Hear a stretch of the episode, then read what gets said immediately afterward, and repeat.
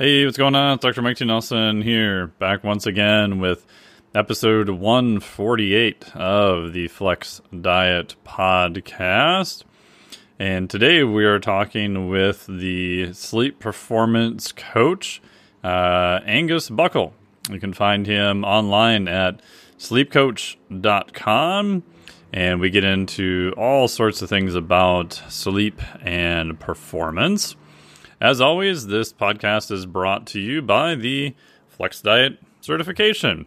Um, so far, I haven't taken any other sponsorships. Not that I'm against that per se, but if I get to that point, it would have to be something that would fit with the podcast and the audience. So, so far to date, I've turned all of them down. Part of that is just because I want to interview people that I think are interesting and bring you good information. You may have heard of some of the people, or they may be relatively new. And this just allows me to kind of follow my own curiosity also. So it's uh, brought to you by the certification I created, which is the Flex Diet Cert. You can learn eight different interventions to maximize your ability, or if you're coaching clients, their ability, because it is a complete coaching system for better nutrition and recovery. Uh, the Flex Diet Cert will open again in early June, so that's coming up very soon, depending upon when you're listening to this. That's going to be June 2022. Go to flexdiet.com for all the information. You can get on the waitlist there, which will put you on the daily newsletter, and you'll be the first person to know once it opens. I normally have some other uh, cool bonuses for you then also uh, once you enroll. And on this round, I'll still be able to answer any specific questions you have about the entire certification.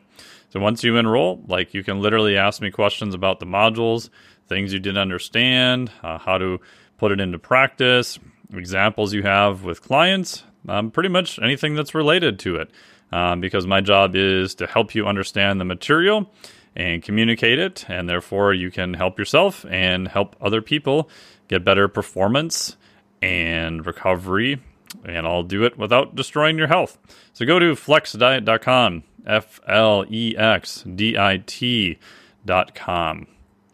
And my brain's a little bit fried since I was at the REC conference this past weekend as I'm recording uh, this. So it was great to see lots of people again there, like Dr. Brad Schoenfeld, buddy Dr. Stu Phillips, Dr. James Steele, Dr. James Fisher, good buddy Andrew Coates. Uh, check him out on Instagram. You can find him, Andrew Coates Fitness.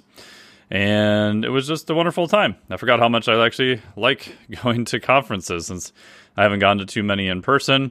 Uh, I will be at the ISSN conference uh, again this June. Uh, it'll be about the middle of the month in Florida. Hopefully, this time I will not be doing a trip to Costa Rica beforehand, so I won't be stuck in quarantine anywhere. So I apologize that I was not able to do my talk in Florida for the Neurosports Conference back in January due to that. So uh, that's the update on what's going around here. And uh, check out coming up with Angus here. We talk about sleep. We also talk a fair amount about uh, different ways to get better performance. What are some AM and PM routines uh, you should consider? A little bit about technology, uh, such as Oura Ring, uh, heart rate variability, and pretty much all things that are going to help you get better performance overall. So, check out this podcast here with Angus Buckle of sleepcoach.com. Hey, what's going on? Welcome back to the Flex Diet Podcast.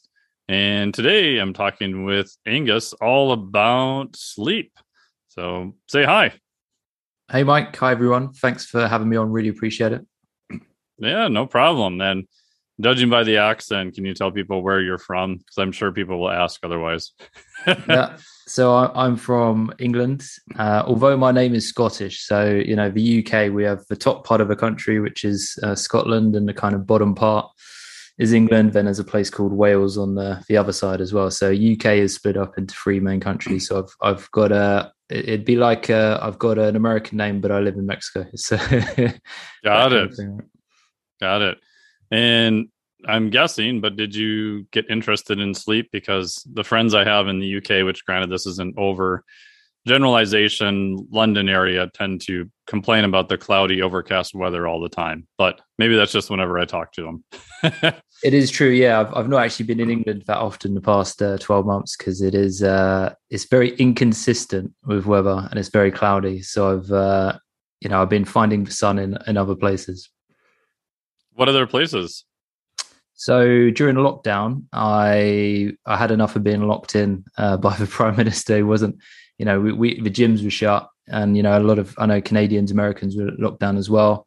Uh, so I managed to get a business visa to Bali, and Bali was, you know, pretty much uh, open. So you could go to gyms, you could go to restaurants, go to the beach.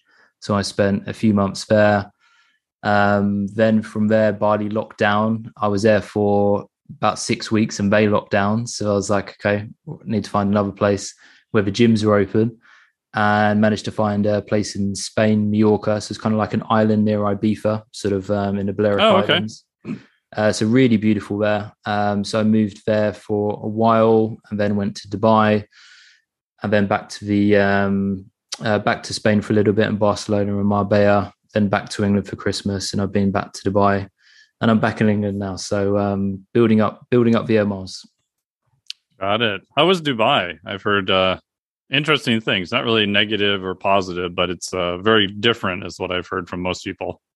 Yeah, I, I think you probably relate it to Miami. It's it's a lot of pe- ambitious people in one place.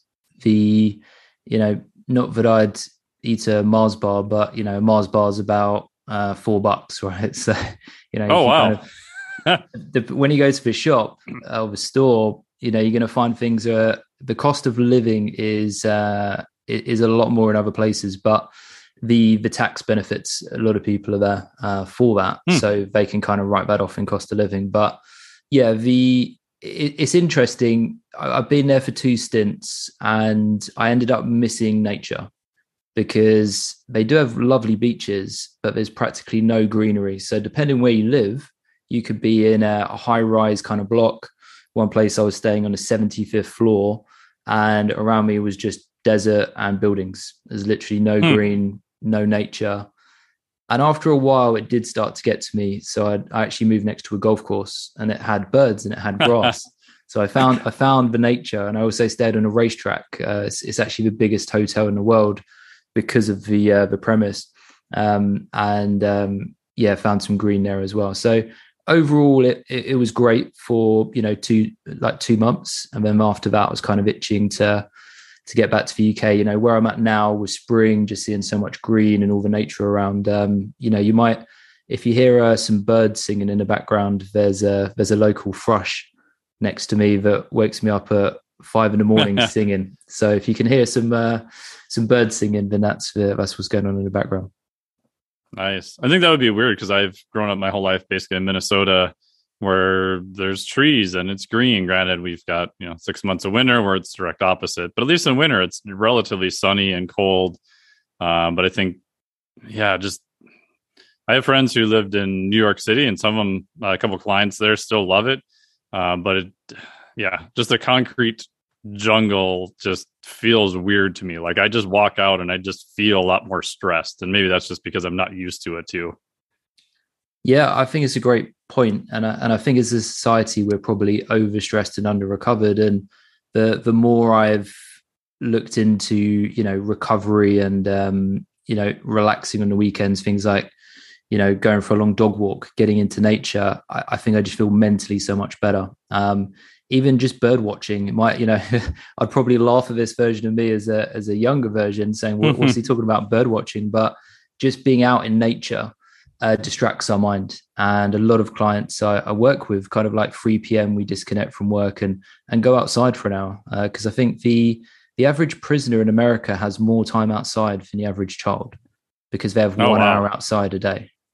And that you know the children have you know option have the option hopefully to be able to go outside. So so yeah, the more the more I spend in nature, the happier I am. And I, when I was younger, I had a uh, a kind of vision to live in a flat in central London. You know, that was the dream. But honestly, the concrete uh, jungle isn't for me anymore. I'd, I'd, much rather have that kind of uh, disconnect um, and, you know, nature for sure.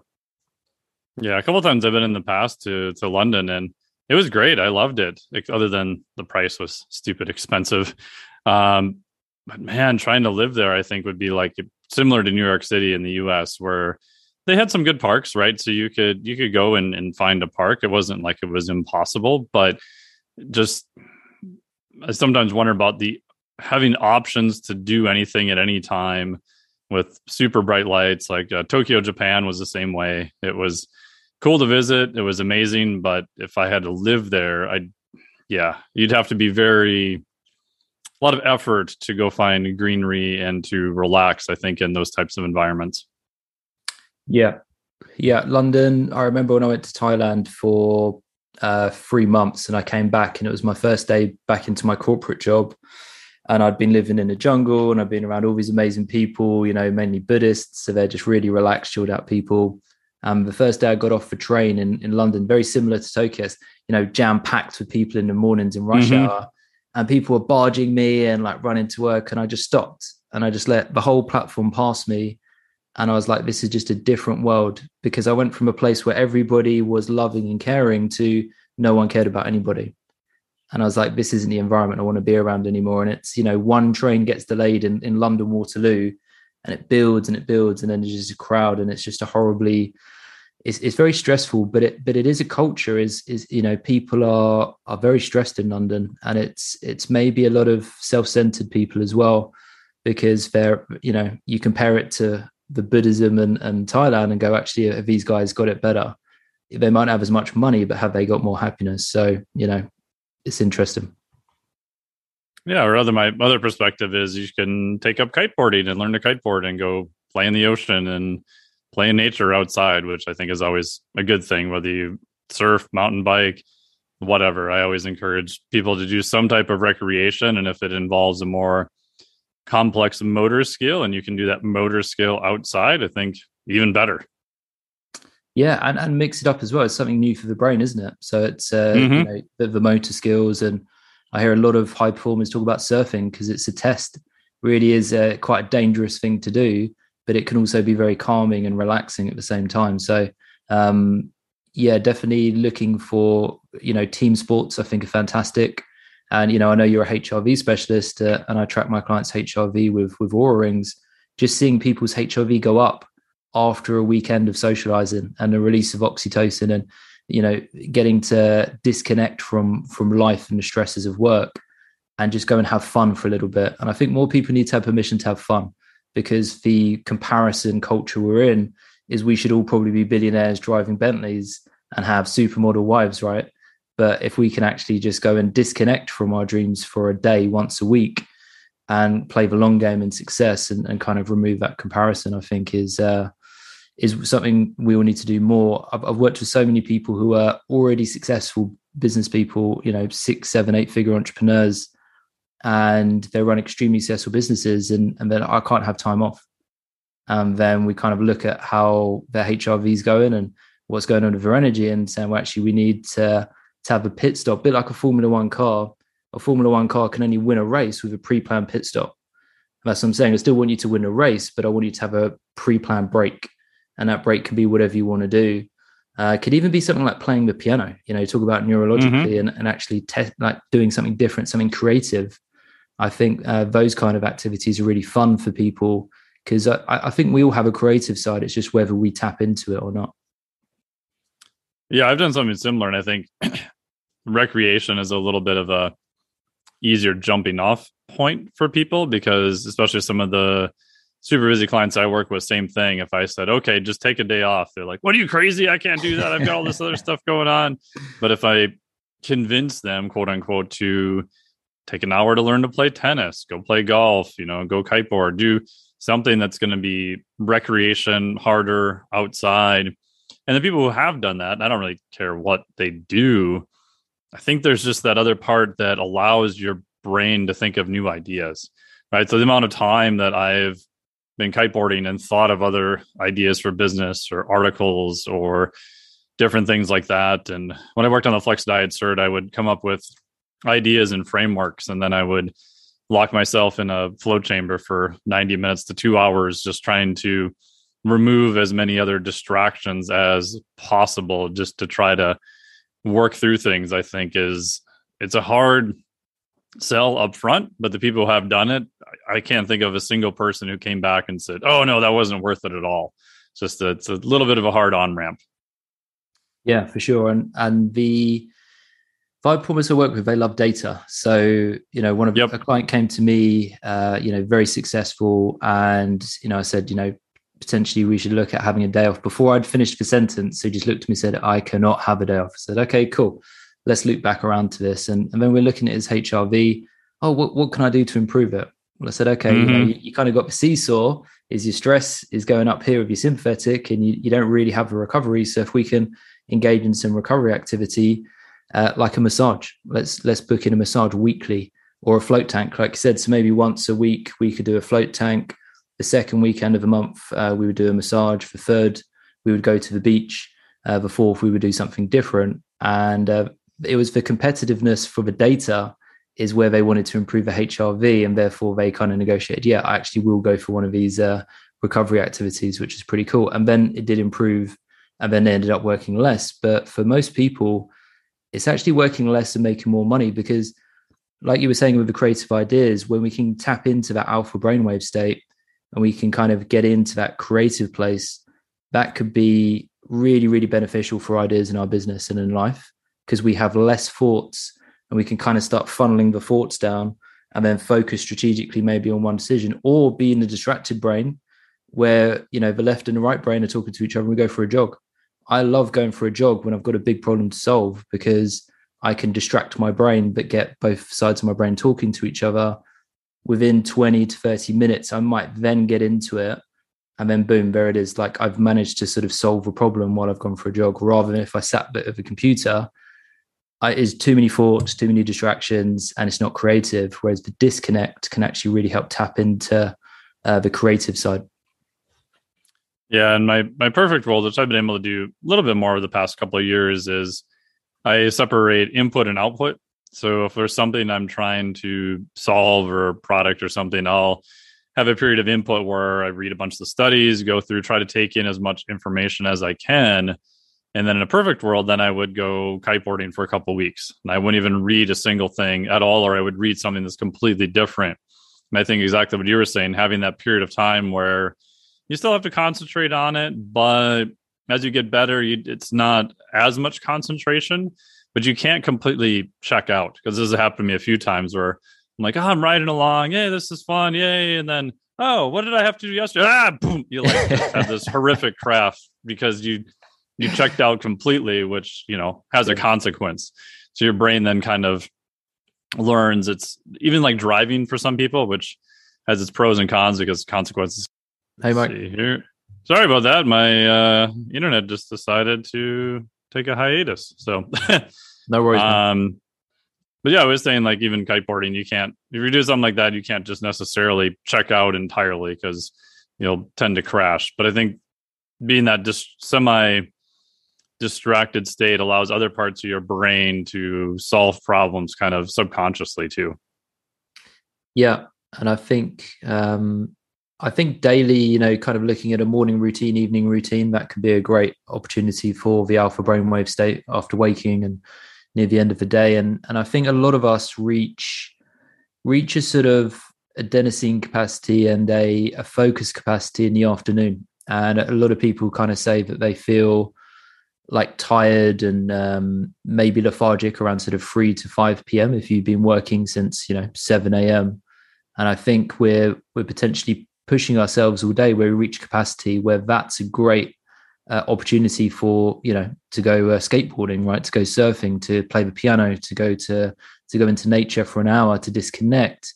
And then the high performer still wants to get a bunch of stuff done but to come back re-energized and reinvigorated. Um, you know before this call i actually had a cold shower. So uh, you know it's a bit late for me to have caffeine but uh, a cold shower can be a great natural boost and sometimes I'll use that if I'm not getting enough movement from uh, calls. So there, there, are loads of cool things we can do naturally, and I know you're a big fan of that to, you know, um, sort of re-engage with energy to kind of, you know, speed up. To we, we need to kind of have the disconnection again. The Formula One car, have the pit stop to then be able to perform at our best because I, I think so many people continue to work later and later and later into the evening, but nobody got more productive the later they worked. So can we say actually your peak brain time? Let's get a good night's sleep. Let's really be able to be way more efficient in the morning, make less mistakes, and uh, be able to get it done. Hopefully, like a lot faster. Therefore, we can actually spend less time working and more time surfing and skateboarding and spend a time with family doing all the fun stuff. Yeah, I found that for myself years ago. Like my perfect time to lift was between one and three in the afternoon. And I find that it's a good break in my day.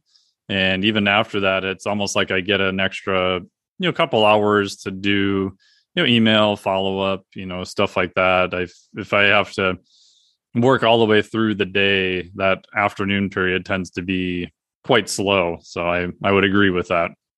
And are you are you a sort of um, would you regard yourself as a morning lark? So you, do you go to bed about kind of ten and wake up around six? Um, I I found that I don't know if I am naturally, but I've kind of pushed myself that direction because I find that if I can get up earlier in the morning, I can usually get more stuff done. I can usually lift earlier and then go to bed earlier. Yep. I tend to feel better. Um, I've done everything in between. When I was in college doing my master's, I would I'd stay up till one to three in the morning most of the time, which probably not the best idea, but made it work. Um, yeah. Do you, do you think those chronotypes are sort of fixed in stone, or do you think they are kind of plastic, like they can be moved around more than what we realize? Yeah, great question. So you know when we're the the estimation is that from 2165 we sink into our chronotype so we'll be kind of settle into a morning lark or a night owl um, you know, when we're an infant and a baby, we're sleeping 17 hours a day. Then we're moving into the teenage phase, can be sort of like, you know, can be 11 hours a day, right? So if your teenager's laying in bed, don't call them lazy. It's a very important uh, mode for growth, right? For their brain and their body. And it's why you'll kind of see a teenager and go, oh my God, how the hell have they got six foot tall in a very short period of time? Because that growth is uh, extremely important. And then as we get into adulthood, between seven and nine hours is the average you know the average kind of benchmark and the chronotype syncs from sort of 21 to around 65 and then from 65 um, till you know the end uh, we would be looking at maybe changing. So you could switch it. But i, I kind of look at a chronotype as optimization. I know uh, you're not necessarily a fan of that word because it's hard to uh, you know actually say right how did we optimize? Like where, where do we ever reach an endpoint? But the the chronotype is I, I, think genetics play a role and it's about 20%, right? So, you know, epigenetics 80%. If you're Arnold Schwarzenegger's best mate, you're probably going to be pretty jacked and uh, go to the gym a lot, right? So, you know, if that epigenetics and life experience going to play a big role. But for somebody who's got uh, children, does it even matter that you're a morning lark, uh, sorry, a night owl? Because you probably right. have to wake up pretty early for your kids, right? So we kind of got to we got to disregard the chronotype for some people Chronotypes are really for high performers who are in control of their time and they can decide what time they start work and when they finish. The other thing as well is what what serves you, what sleep time serves you, because you might be a morning lark, but right now you might be in a phase of life where you're, you know, you've got certain classes you're teaching, and you're like, right, I've actually got to wake up pretty early. Whereas when they're done, there might be a new season of life where it's actually I'm going to wake up much later. So I, I'm a big fan of the law of individuality, is that no two entities are the same. And chronotype can help. I've I've worked with so many people, we can sync anyone into any pattern we want. You know, ideally we'd be awake in the day and we would be going to sleep at night. But for shift workers, I've I've achieved shift workers fantastic sleep and they go to sleep at 8 p.m. and wake up at 4 a.m. And they've got better sleep from some of the daytime sleepers. So I think through consistency, our circadian rhythm can sync to any time. Um, I was uh, a night owl, so I used to work in London in the city, and I'd go to bed around midnight. Um, I would wake up around kind of eight a.m. and not want to get out of bed, and I'd roll into work around nine a.m. and uh, begin my day. Now, when I got into my worst health, I I then I, I was actually very successful in the corporate world I just lost all meaning of life because it was just money. It was just money, money, money. And I was like, where is this going? And got very lost and depressed. And it was at that point I decided to really focus on what made me happy. And it was actually coaching people. Um, I mentioned earlier I'd been to Thailand and Uh, when I was in Thailand, I'd, I'd learned Muay Thai. Uh, I was bullied as a lot as a kid, so I kind of wanted to uh, learn self defense and martial arts. And, and, when I got back, a lot of people asked for my help. Said, "Oh my god, like you know, can you help me get into shape, kind of similar to I did?" So I kind of looked back at that time and I thought, you know, what made me happiest is actually helping people. So um, I took an 80% pay cut against every everybody's advice. All my family, all my friends were like, you crazy? Like, how can you go and earn that money now? But I was like, it, it's really what I'm passionate about is helping people. It's not necessarily about the money.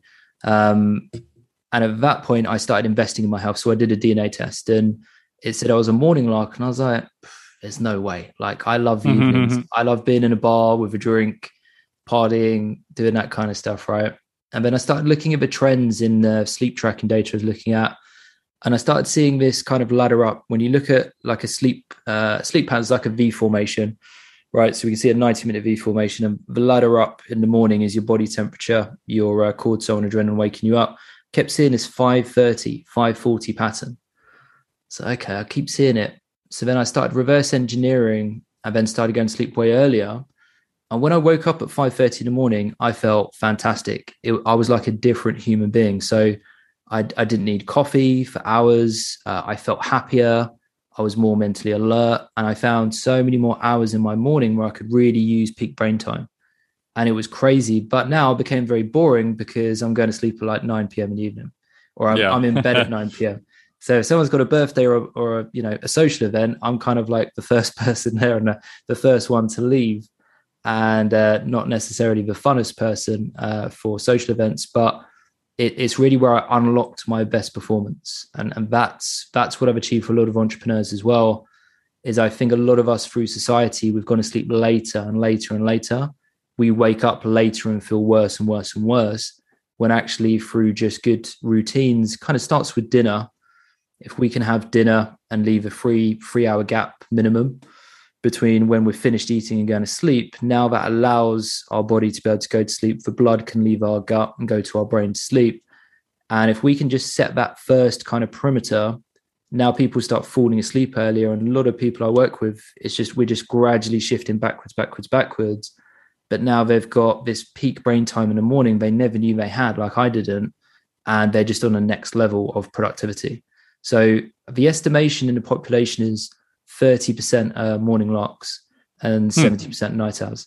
If you like, I can ask a, a question because it's something I do on some of my um, presentations to your audience, and they can kind of, without a DNA test, they can probably determine it if you like. Yeah, yeah. What's the question? So if you just grab a pen and paper um, or a, you know a document, so we'll go through three questions, and then we should. Some people will be all over place. Some people have a clear definition. So hopefully you'll be one of those clear definition people. But uh, the first one would be if you were to go to the gym and break a world record, so your best uh, your best bench, your best deadlift, whatever it might be, would you choose A the morning, B the afternoon, or C the evening? So A, B, or C. So if you had to break a world record, your best performance in the gym. And if you're more of a runner, you know, kind of think about sprint or like if you're an endurance athlete, what time of day would you do? So it'd be a, B, or C morning, uh, afternoon, or evening. Second question is if you had to write a 2000 word article in your favorite magazine, what time of day would you choose? Would you choose A, B, or C? So morning, afternoon, or evening. And the next one would be what is your favorite time of day? Is it morning, afternoon, or evening? So you should have A, B, or C. So, Mike, what did you get? I got B, A, A. Yeah, awesome. So you're definitely the morning lark. So we, we can see a pretty good inclination for that. Um, the afternoon's your favorite time of day. Why is that? Um, I had morning was my favorite time of the day, oh, but oh, sorry, afternoon was... would be the best for performance. All right. Oh, cool. Yeah, yeah. Awesome. Um, yeah. So some people are AAA. So we just know very morning lark. You don't need a DNA test. It's your favorite time of day. And some people are more evening. Now the gym performance is very interesting because I'm the same. So I, I go around 3 p.m and our body temperature uh, reaches a certain point where actually peak performance can be found there for a lot of people have best muscle muscle building ability and cardio um, uh, cardio output at that time as well. So there's a good pocket of time in the morning for testosterone release for the morning lark. That's great for peak brain time or if you wanted to do maybe a 100 meter sprint and uh, push yourself in something like that. But for most people, we're going to find that kind of afternoon period is best for workout. And if you're performance orientated, that could be 30% you're leaving on a table if you're to do the workout at the wrong time of day. Some people just want to get it done in the morning, but if it's about performance, then really the afternoon for morning larks and more of that evening time uh, would be for the night owl. Um, you know, they're the kind of people in the gym at 6 p.m. lifting heavy weights. Like, I don't want to lift at 6 a.m. or 6 p.m. I'd definitely be in the middle. Yeah, I've done that before. Like I said, when I was in doing my masters, uh, I would lift at 7:30 at night, right? Because I found I had class all day, I had a bunch of responsibilities, have dinner, a couple hours after dinner. But then, like I said, I would go to bed between one and three in the morning. So I found by evening was the only time I really had available, but that also allowed me to work later. And I think I realized I used that to kind of push everything later in the evening. Because even now, I played around with it. Like if I lift at even 5 or 6 p.m. and I don't get no caffeine, don't get real amped up or anything, just just a normal strength training routine that I would do, my sleep is just not nearly as good um, for three, four, five hours. It's usually trying to get to sleep is a little bit later, and then quality of sleep I've noticed is quite a bit less. Yeah, and and the the I kind of talked about dinner being the set point to think about, but it would actually be working out because your the body temperature in the morning is going to rise to wake you up. So that natural mm-hmm. kind of 5:30 I was talking about, my body wants to wake up 5:30, 5:40. So the body temperature is going to rise on that rhythm. Uh, in the afternoon, we actually have a little dip, so that could actually be a, a hardwired opportunity to nap. So it's debatable but you know if we look at places like Greece who have siestas, uh, they actually took away naps and heart attacks went up by quite a lot. I think it was hmm. like 20, 30%. So there is a, an argument that naps are actually good for us. And uh, the Greeks and Spanish aren't lazy. They're, they're, do, they're doing what the body wanted to do. Um, so after that dip, the body temperature increases uh, all the way to the end of the day and then dips. When it dips, that's actually going to instigate our sleep. And if it doesn't dip, we're going to stay awake. And I think you know just people knowing the education for your audience is, is there needs to be four hours between when you finish your workout and actually going to sleep.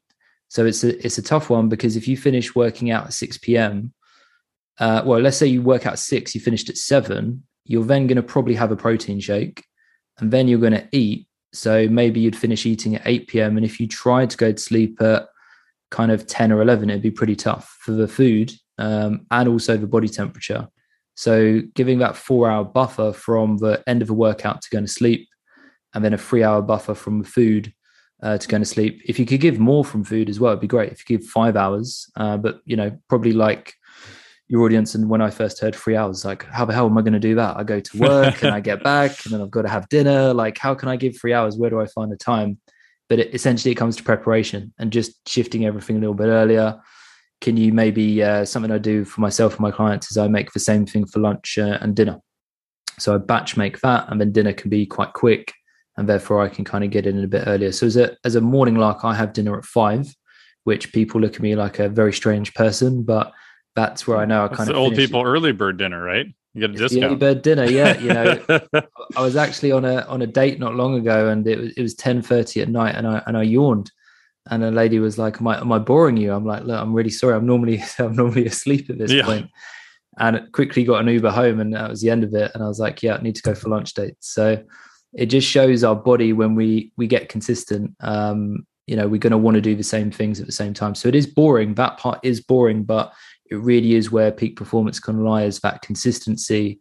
And if we can kind of aim for sort of 90, 95%, um, then we can really get, you know, a lot done. Um, through uh, through our best brain performance, our best physical performance, and um, choosing time that matters. So, so yeah, it, it's not always clear cut with the chronotypes. I thought I was a night owl when actually my favorite time of day now is morning for sure. So the genetic report did help me uncover that. I don't think I'd have seen that trend and linked the dots otherwise. Uh, something with the DNA, I kind of say is it removes the guesswork. So we can kind of look at and pinpoint those, uh, you know, kind of lifestyle um, but then also factor in DNA as well. For mental performance, what do you think is like the maximal time, like duration of time you can be at close to a peak performance? Like how many hours per day that you could do day in and day out? I have my own little thoughts on this, but I'm curious as to what you think. Yeah, peak performance. I I've I like the morning. So if I was to wake up at five uh, thirty, do a morning routine for myself for about an hour, so I like my brain just to kick in um, gradually, and then I'll kind of get into you know deep work, which a lot of people think about. Um, I, I would say personally, I can find my peak brain for two to four hours, but there has to be intervals. It cannot be concurrent. And I think our attention span is about 20 minutes long. So if we're actually, if you're studying something, I would I'd want to you know really kind of go for maybe 20 minute uh, portions. If you're working for an hour, definitely a 55 minute break for sure. So just five minutes of taking away from the screen. Um, so I think you know having those intervals could be a toilet break, could be water, just getting off the screen.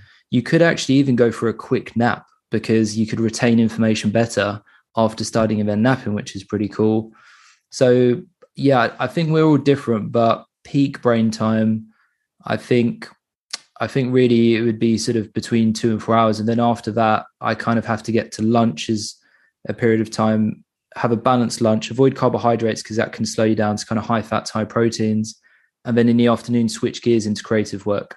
I could still do some high process brain stuff in the afternoon, but I'll switch gears into client calls, into uh, speaking to new clients, into kind of creative, then into the gym. After the gym, I will get back and do some light stuff, social media, you know, interviews like this. It's not my peak. I'm not in my peak brain time right now. um, and then I'd start winding down. So I I kind of know I've got a small amount of time to get the main things done I want in the morning, like eat before. A lot of people say. So for me, between two and four hours, but with intervals, and I just know in the afternoon and the evening, my brain is not the same. So that's kind of how that's how I look at it.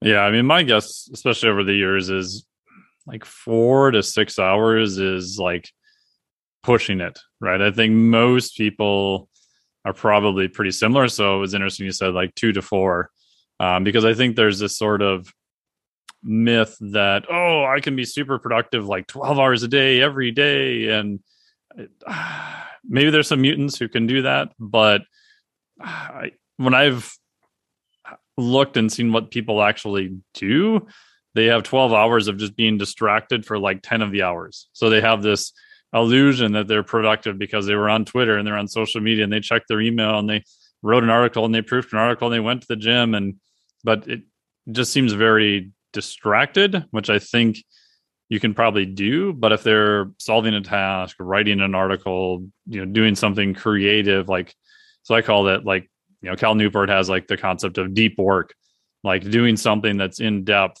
I think the time that people can spend doing that is much more limited than what they think that it is. Yeah, because um, you know, Mark Cuban said one of the biggest skill sets you can have is how you learn because if you can yes. learn and actually retain it and i was the uh, you know 52 books a year guy like oh yeah read a book on audible 1.5 speed 2 speed right book finish book finish book. Yeah. And then someone asked me a question and it's a basic and i didn't know the answer. I was like i'm not retaining the information. So mm-hmm. what i realized is I'd, I'd study a subject with notes. I would study the same subject again review the notes and i'd study the third time without needing to take notes and actually retain it. And it was only the third time I really got it.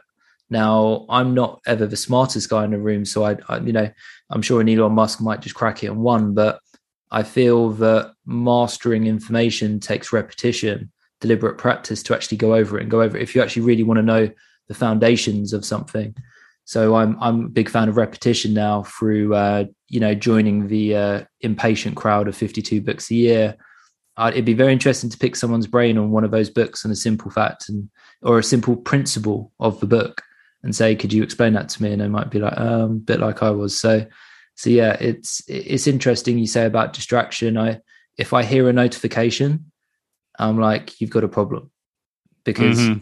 you're not present with me. And I've I've been on calls with people and I was very surprised how successful they were and they had notifications. And of the day I I tested one 24 hour period without notifications. If you don't do this, I'd highly suggest it.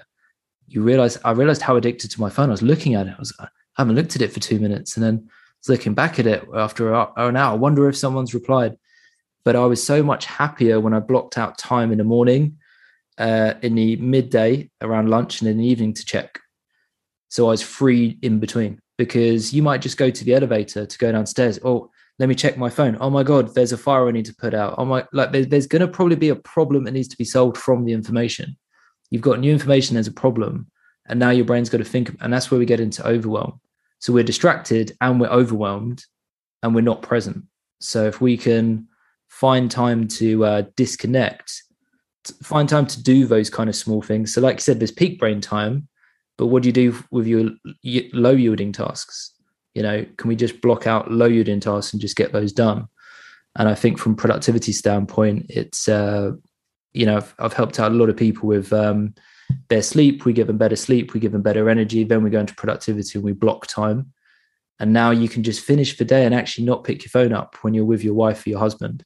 And you can just be present with them. And when you go to work, you can be present with them. Because there was a study from some of the world's most successful people with Henry Ford and people like that, and said one of their biggest assets was they could get home from work and completely disconnect. And when they're in work, they're in work. And when they got home, they could have a family life. So I think having that uh, disconnect is vital, uh, especially if you want to stay married or or keep your partner. You know, you got to be present with them and give them that quality time. Yeah. You mentioned some AM and PM routines. Like, what do you kind of do, and what are some things you would suggest for both of those? So, morning, I kind of have three three staples and you know habits uh, to kind of stack these three together as a as a starting place. So, num- number one would be light, and I know you've talked about this. I loved what you said about mm-hmm. watching the sunrise would be fantastic. So, if we can kind of uh, let the sun hit our face without looking directly at the sun, and it, it depends where you are in the world, how much uh, you know how much light has actually been emitted from the sun, but could be sort of anywhere from two to 60 minutes um, you know just to get outside would be great so a dog walk could coincide with that so you get movement at the same time the second one is water um, we we lose an estimated liter of water through dehydration just by breath while we're sleeping. So the first thing would be to rehydrate. So in the first 60 minutes, get one liter uh, of water uh, in your system. And uh, the third one would be to journal and to plan your day. So you can actually do all three together, which is why habit stack from with client. So the first habit would be to, um, you know, to when you wake up, actually just turn on the lights in your house, just get as much light as possible. On the way to the kitchen, you now pick up a large glass of water or maybe some small ones and you know exactly perfect um, so we've got the water then go sit down at a desk now um, if you've got sunlight outside fantastic. Go sit outside with the water without directly looking at the sun. Let the sun hit your face. And you know in england i kind of find about 20 minutes is good for me. In dubai i found that five minutes was good for me because i was sweating so profusely. But then in the winter, or if I'm in an environment without sun available, it's the artificial light. And I'll probably need about 60 minutes of that because it's nowhere near as powerful as the sun. Uh, there's a free app you can use called Lux where you can actually see, uh, you know, the lumens that are actually being emitted from light, which is pretty cool. So uh, you can check that out and test it because I had, um, you know, a very different amount in Dubai versus artificial light. So if you are inside, uh, you could be drinking water. Like I've got a big light box uh, looking at me now and I could journal, whether that's written or um, like with pen and paper or it's on a computer. And I'm just l- addressing my thoughts. So I'm finding gratitude. I am saying what's on my mind today, something bugging me from yesterday. Have I got to solve a problem today? What are my intentions for today? And just downloading my thoughts and kind of having that chat. And you know that that journal could last me two minutes because I'm just on it, feel good, or it could be could be two pages where I've really addressing a problem. And I have to um, shout out Brian uh, Grasso and Kerry Campbell for journaling because they got me into it, and it's been nice. in- instrumental for myself and my my clients. Uh, I was very resistant, but it, it, absolutely changed my life because it's it's the morning check in uh, with myself, so I can turn up to the world in in alignment where I'm thinking I'm not sure about that problem I've got to solve. I've got some sort of idea of clarity on it or or a way I'm going to solve it. So there'd be my three things in the morning. So it'd be it'd be light, water, and journal. Plan your day. When we get to the evening, it would start. I would actually say after dinner would be the the habit that I'd build there. So you finish dinner, I would now brain dump from the day. So I'd I'd do a to do list. So I'd plan for half an hour. I plan uh, my day the next day and just say, right, what have I got on? What are the urgent things I need to think about tomorrow? Having an urgent and non-urgent list are really, really cool for productivity. Is something I've I've sort of uh, discovered. So I'll plan my day, but I'll brain dump anything on my mind. Now that brain dump again could be conflict, could be a business idea that I don't know how I'm going to solve it. But what I'll do is I'll plan when to solve that. So let's just say I've got a conflict to my business. I'm going to say, right, tomorrow at 10 p.m., uh, sorry, tomorrow at 10 a.m., I'll have a meeting with my team on that conflict. Or I'm going to block out half an hour to solve that tomorrow. Now, my subconscious is like, Angus, cool, we got that covered. We're going to cover that tomorrow. And I think a lot of sleep disturbances happen around 3, 4 a.m. And people say, I've got a race in mind. Or they couldn't get to bed, which is actually the biggest reason for sleep disturbances overthinking. So that journal after dinner uh, helps you do the brain dump from the day and then plan the next day. And now you can go to bed with hopefully more of a clear mind so you can get sleep, but then stay asleep as well. So I think that's not discussed enough. I wouldn't do it right before bed because it's too thought provoking. I, I, do it after dinner and go, right, oh yeah, I've only bananas on my shopping list. If you do that an hour before bed, it'll be like a couple of minutes before bed. Oh, I forgot bananas, right? And that's going to disturb you. So, you know, that's what I do is number one is the brain dump after dinner. Uh, number two, I'd start reducing light uh, in my environment. And I think two hours is a sweet spot for most people. Now, it's a struggle with most high performers to say two hours. And I, I used to think this, too, I, I, could get so much done in two hours, right? Mm-hmm. But it's, we're now getting into you walking into the bank at night and you're going to go pay some money into the cashier. And it's the investment of a good night's sleep. So if, if we can kind of say, you know, for me, I think you're probably similar is about 8 p.m. I know that this is the time where I need to have a kill switch mentality off of all social media, all technology, and I'm going to go relax and wind down. So you could do whatever you want in your evening routine. You could watch a movie as long as it's not, you know, Vikings or something, uh, blood and guts, comedy, uh, entertainment would be good. And then, you know, winding down from sort of eight uh, until 10, uh, and we're reducing light. So you can use blue blockers if you're watching a screen, that's cool. Um, you know, just don't be too close to screens is the main thing. About two meters away would be great. Um, so you've you've sort of done that, and then I would incorporate the advice earlier on. Is just look at when you finish working out and when you finish eating, and you want to give four hours between when you finish working out and three hours between when you finished eating. So to kind of put that all together, the first one would be planning your workout time if it's in the afternoon or the evening. So you're planning a four hour break, then planning your dinner time. So there's a three hour break after dinner, planning that brain dump for the next day. Block it in your diary, 30 minutes to plan your next day. Uh, maybe longer, you might need an hour depending on what your job is, or if you got a, a PA, whatever you might have. Uh, plan the next day. Don't outsource it to your PA because you need to actually brain dump yourself. It's not something you want to automate.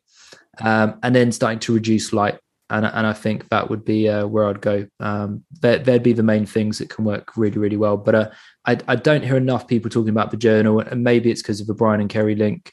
Uh, I'm I'm more pro journaling and talking about the brain dump because the biggest disturbance is overthinking. So is that preventable? Yes, it is. You know, we, we have control of our thoughts, therefore we can uh, control overthinking. It's just most people aren't willing to address their thoughts but downloading them, I think, is a is is a nice way to do it because we can uh, plan the next day. No, I love that. I I find that journaling, or I just call it like a brain dump or planning. So I tend to, in a perfect world, would do a brain dump, like you said, at the end of the day. Sometimes it doesn't happen until the next morning, and then in the evening, try to plan. Okay, what have I got going on tomorrow? What are my top objectives what are the deep work things i have to do in the morning getting that set up so now i'm like working on a book so the first thing i would do get up do a little morning routine of what i'm doing i'll do a little cardiovascular routine some red light go outside meditate for a while and then the first thing i do as soon as i open my computer is writing on that and then i'll have whatever else goes on during the day but ideally that's all planned out the the day before and I'm sure you found this the same thing too. Is like I I try not to do this, but sometimes it happens when I'm traveling. Like if I check email first thing in the morning, it's like someone just short circuited my brain. It's like it's this weird perception of like you're being productive, it's like everybody else's agenda of stuff. And then I find if I have to get back to writing or some type of creative deep work thing after that, I can do it, but it's just seems to be a lot harder because my brain's already going down 52 different rabbit holes of other stuff already. Yeah, it, it's it's a very interesting point, and I think you know more the more people I've worked with, and it's sort of been a common theme recently when I've been traveling. I can't wait to get back into my routine. Is what they mm-hmm. said. Not I can't wait to get back home, but my routine because the brain knows what's familiar, and there's so much less to think about. So you've got your routine dialed in at home; it's kind of taken care of, right? But when we're traveling, there's so many new things to think about. We might wake up a little bit later. We might not have a great night's sleep. Um, the the downside of Dubai is supercars so you got these supercars screaming around at like 3, 4 a.m. in the morning, waking me up, right? So I've got earplugs, but even then, some of these uh, very expensive cars are very, very loud. Um, so, you know, you, you've not had a good night's sleep. Now, in the morning, you know, a lot of people might say, oh, you know, we should all think positively every day. We should be go getters. But if you've had a bad night's sleep, your brain is going to be more driven negatively.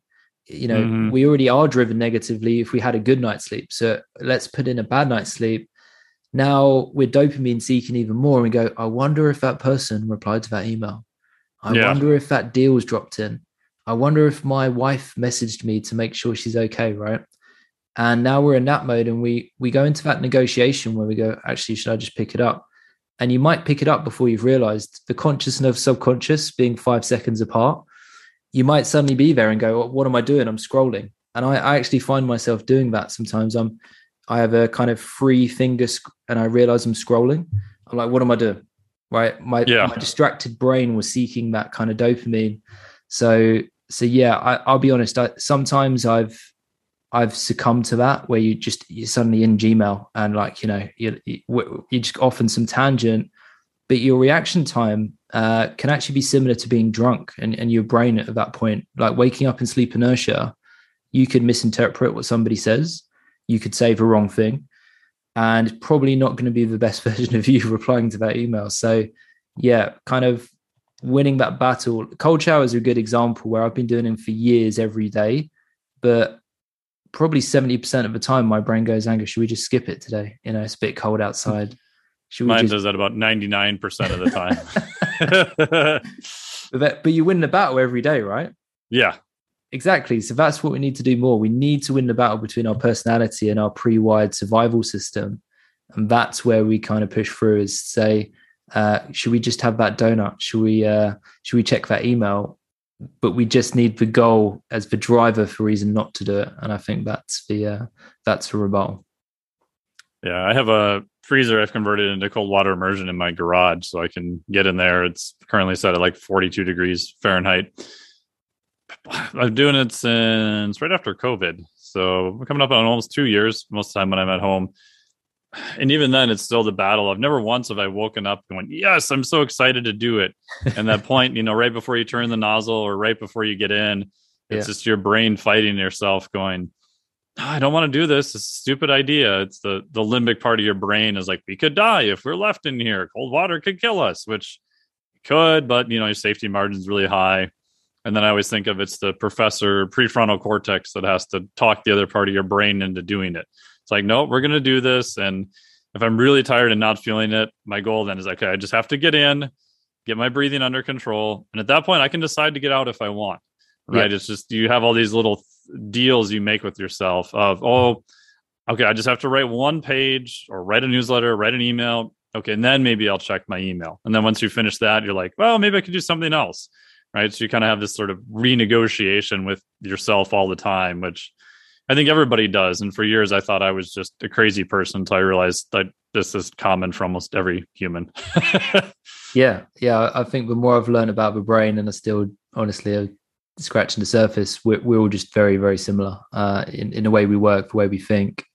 Uh, something something I did to get into cold showers because you know it's unfamiliar to start with isn't it you honestly like you I, I, watch people freak out and what i say to clients is right you, do your shower at your normal temperature and then at the end we'll go 10 seconds full cold so you just get the dial and go all yep. the way before you can think about it and I, I i will negotiate myself if if i inched it i'd probably start negotiating so i just go boom before i can think about it 10 seconds. Now, the next day, add another 10. Now, the first day, you'll be freaking out and you'll be, oh my God, it's cold water, right? Next day, be similar. But when you get to like the fifth day or the sixth day, you start loving them. and you start going, oh my god, I've I've got this feeling afterwards of feeling on fire. So what I did was because I was freaking out to start with, I actually turned my boiler off. So the only option was full cold, and I did that for a month in December in England, which is uh, which is pretty cold. Ooh, right? that's chilly. But then I, I, I had no option, uh, so I took away the option and the negotiation out of it, and um, that's how I got into them. But now I'm addicted. Uh, I'm always disappointed if I go to a country and it's not cold. So Spain might not have a cold shower. Bali didn't have a cold shower. Dubai, some of some of the hotels were cold. Back in England, it's, it's full cold. So I'm love, loving being back in England for the for the cold immersion. Yeah, last part real quickly, and then we'll wrap up. Is uh, Oura Ring? You said you like Oura Ring. You use it for tracking. Uh, shout out to Harpreet at Oura. I've used it for a long time. I like it. Um, what are kind of like the top things you briefly look at on Oura for sleep? Well, actually, I'll I'll say the most important metrics I look at aren't uh, to do with sleep. So the first one is body temperature deviation. Um, it's actually why the NBA signed up with Oura was to track their players during COVID, so they could actually see their body temperature increase. So for yep. a high performer, uh, I ate some bad uh, sushi and uh, my body temperature went up by 2.2 um, in the app, which is you're pretty ill when you got to that point. But oh yeah, we, what we can do is we we can track. Um, we can see a precursor for somebody who's about to get ill or who is overtrained, right? So if you've got an Oura ring and you're kind of looking at the metrics, I'd say 0.4 uh, would be something to uh, take some consideration also is your HRV down and you also feel, feel is the most important thing. Feeling is 80%, 20% of the data is really, really important. So the let's just say it was 0.4 on a Monday. The next day it's 0.7. Okay, we're probably on the way to some form of illness. Your body is overheating.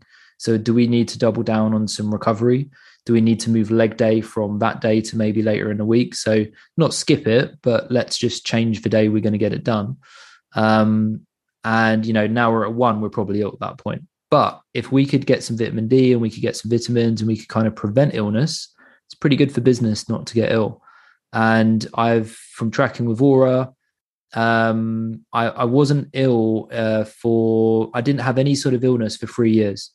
And it was, I, I definitely credit vitamin D. Uh, you know, I think that's really fantastic for helping minimize um, and avoid getting ill uh, I'd improve my sleep and I'd improve my lifestyle and wasn't really drinking alcohol and getting good sleep and not overtraining. So, you know, there are loads of factors in there. So body temperature deviation is fantastic. And then it'd be HRV would be the second one because now we can see your ability to perform every day. And then we can really start improving that number. Um, and you know, people just notice you feel better. So if if I could just have blinkers on and just see two things, I would look at temperature deviation and uh, HRV but for anyone that's tracking with Oura or their sleep tracker, go into your data and look at that biological wake up and see if you can see the trend. So it's kind of like a ladder. Um, you know, in the morning is going to wake you up. So I'd I'd look for that biological trend, and that you want to reverse engineer. You have a unique amount of sleep that your body will need. So are you uh, a bodybuilder? Are you an NBA athlete who sleeps for you know twelve hours a day? Um, you know, are you a um, you know nine to fiver who works out once a week or a nine to fiver who works out five times a week, right? So all those variabilities will depend on how much sleep you need. But if you can look at your uh, your biological wake up trend, ideally over four weeks, twelve weeks would be great. And then I'd reverse engineer that for how much sleep you might need. So that's kind of where I'd start because we can, um, you know, most people are going to sit around seven and a half. And just one last thing on Oura is don't play the game on their sleep score because you're an individual and they're basing it on the human average and you're not an average person. So I have a client who's getting 60s and 50s every day, and they were like, "Oh my god, Angus, like, what's going on?" This very successful person as well. We got the DNA test back, and at baseline, their body needs under seven a night. And then we looked at the Oura data, and we are getting six and a half hours of quality sleep. And I'm like, "You, this is this is what you want to achieve. Don't play their game." So you know, just be wary of their uh, their score and just be looking at improving your baseline. So an hour and a half for seven, seven hour, an hour and a half of REM, hour and a half of deep sleep uh, for around a seven hour uh, sleep session would be fantastic. So just kind of looking looking at that. Awesome. Well, thank you so much. I really appreciate it, and we'll have to have you back on, and maybe we'll do a deep dive into Oura and temperature and maybe lucid dreaming and a bunch of other weirdo stuff too, because I have lots of questions. yeah, that's a very exciting topic. I tell you what we could do because uh, I've I've got Oura Teams, so I can actually plug your data into Oura, and I can look oh, at cool. all, all, of your history, and we can look at all your trends. So if you wanted yeah, to, that'd be that, awesome. We could actually share that on screen and um, you know look at your trends and and see see where things are going. And you can no doubt give you some tips on HRV with that as well, which would be pretty cool. Awesome. And where can people find more about you? Uh, so the, the current website is sleepprocoach.com. Um, we're actually in the process of redoing it. So it just kind of explains what we do with Aura DNA testing. Um, and we also have uh, a course for coaches and we, we help educate them on sleep as well, just because it's, uh, it's an industry where, you know, so many personal trainers have got really no knowledge on sleep and it's such an important thing to, to be able to help their clients out. So, uh, or I'm on Facebook, Angus Buckle. You can, you can drop me a message.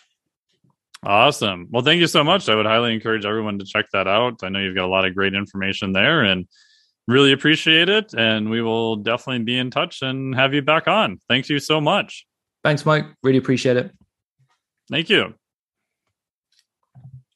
Thank you so much for listening to the podcast. Really appreciate it. I know you've got tons of different options with uh, everyone and their brother and their dog creating a podcast now. So thank you so much for listening to this. A big thank you to Angus for coming on here and uh, helping us out with sleep and productivity and everything else. Make sure to check him out at sleepcoach.com. He's got a lot of great information there. And if you can leave us a review or four stars or five stars or I don't know, whatever, can tell how much I know about this. Whatever the maximum stars are, or if you don't think we deserve any stars, leave that too. I don't care. Uh, but leave us some feedback because that uh, helps us get other people onto the podcast and gets better information into the ear holes of a lot other people. So thank you so much for listening. Really appreciate it. And we will be back with you next week once again. As always, we're brought to you by the Flex Diet Cert.